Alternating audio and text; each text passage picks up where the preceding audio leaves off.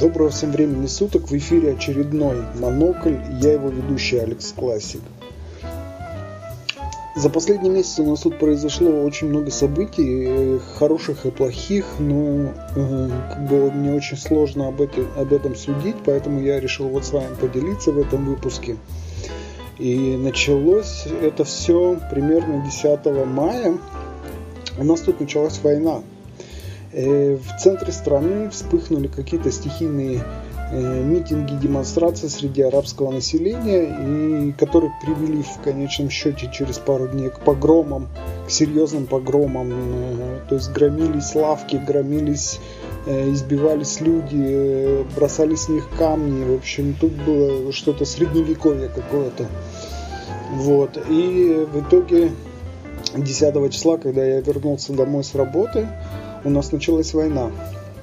Э, зазвучали сирены примерно около 6 вечера зазвучали сирены. Я как раз только домой зашел. И они продолжались около часа. Было по нам выпущено примерно 40 ракет. Вот, э, э, к счастью, сирены, конечно, звучали, но, к счастью, никто не пострадал. Э, а, а потом, как я их называю, хомосятники взяли тайм-аут небольшой, сказали, извините, мы тут пошли покушаем и потом продолжим. Э, и в, типа в 9 вечера мы продолжим войну. Э, и секунду в секунду, вот в 9.00 зазвучала опять сирена. И это продолжалось всю ночь. Больше того скажу, это продолжалось примерно 8 дней. Э, постоянно, постоянно были ракеты. Первые три дня ракеты и сирены, сирены звучали примерно раз в 5-10 минут. Э, чтобы вы понимали, это было так, э, допустим, ночью звучит сирена, мы вскакиваем, бежим, значит, бомбоубежище, сидим там, сирена стихает, мы еще немножко ждем, возвращаемся в кроватку, я укрываюсь одеялком, принимаю удобную позу, и в этот момент звучит следующая сирена. И вот так три ночи было, продолжалось. Э, потом э, немножко накал упал, то есть э, было много ракет ночью, но днем было не очень много.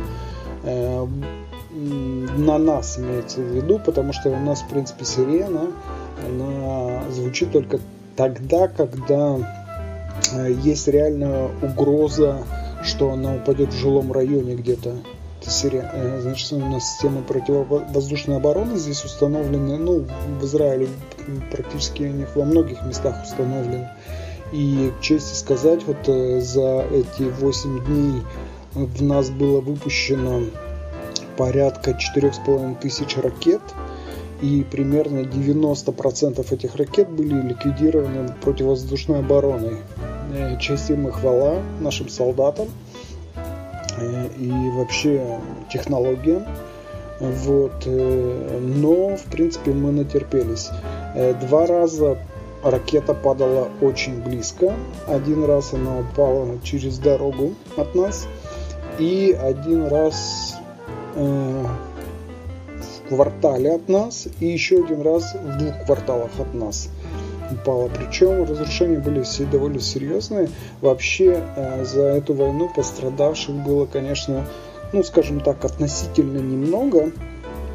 Но все равно это люди, которые, у которых были какие-то жизни, которые любили, э, жили, что-то делали, к чему-то стремились, и вот так внезапно оборвать э, жизнь, это, конечно, преступление, я считаю. Вот. Но уже на третий, на второй на третий день хомосятники спохватились и сказали, ну ладно, мы, мы тут поиграли, давайте перемирие. На что наше правительство э, категорически ответило отказом. Сказали, нет, никакого перемирия не будет, мы вас задавим. И, значит, точечными ударами мы, конечно, отвечали и аккуратно, с оповещением. То есть мы говорили, в такой-то день, такой-то час будет, э, значит, обстреляно такое-то место, значит, и чтобы уберечь э, население местное. Но хомосятникам, э, в принципе, на людей вообще плевать.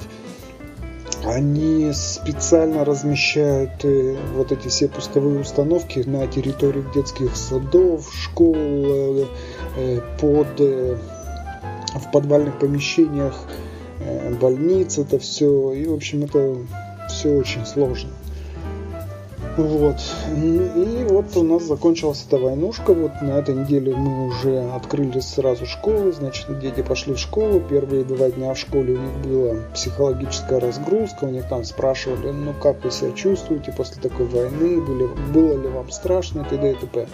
В общем, это своя специфика. В принципе, у меня дочка не очень-то и переживала по поводу этого всего. То есть находясь в какой-то комнате, естественно, на улицу никто не выходил, было пустынно. Ну вот, э, выходя, допустим, э, в другую комнату, слыша сирену, она бежала в бомбоубежище, и мы, в принципе, тут все э, находились и встречали. Я вообще тут поставил себе компьютер в бомбоубежище, вот я там работал, и было нормально. Конечно, поезда у нас сразу отменили, общественный транспорт был отменен по большому части. Э, интересно произошло в Тель-Авиве, когда, да я видел уже по новостям, когда э, зазвучал э, сигнал воздушной тревоги, а народ в это время был на пляже, причем народу было море конечно. Очень много людей было, и все они запаниковали и бросились в рассыпную фактически с этого пляжа. Вот, это показывали по телевизору тогда, хотя до этого нас уже э, не, несколько дней бомбили, но нам на юге здесь достается, конечно, намного больше, чем в центре.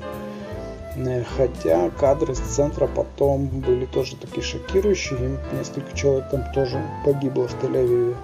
Вообще налеты были очень сильные. Четыре с половиной тысячи ракет за 8 дней это прилично, прилично. Вот. Вот такие у нас дела, не веселые, конечно, или веселые, ну, с учетом того, что мы э, можем сказать, что война закончилась. Э, конечно, арабы при этом э, кричали, что они победили, устраивали массовые э, праздники демонстрации, что наконец-то они что-то там добились и победили, хотя по большому счету всего, что они добились, это раз, очередная порция разрухи в их э, городе, в их мест, ну, там, где они живут, и погибшие люди, нищета, закрытие опять гуманитарной помощи и, в принципе, презрение всего мира они получили. Но, тем не менее, они говорят, что они победили. Мы не стали их переубеждать, пусть думают, что хотят.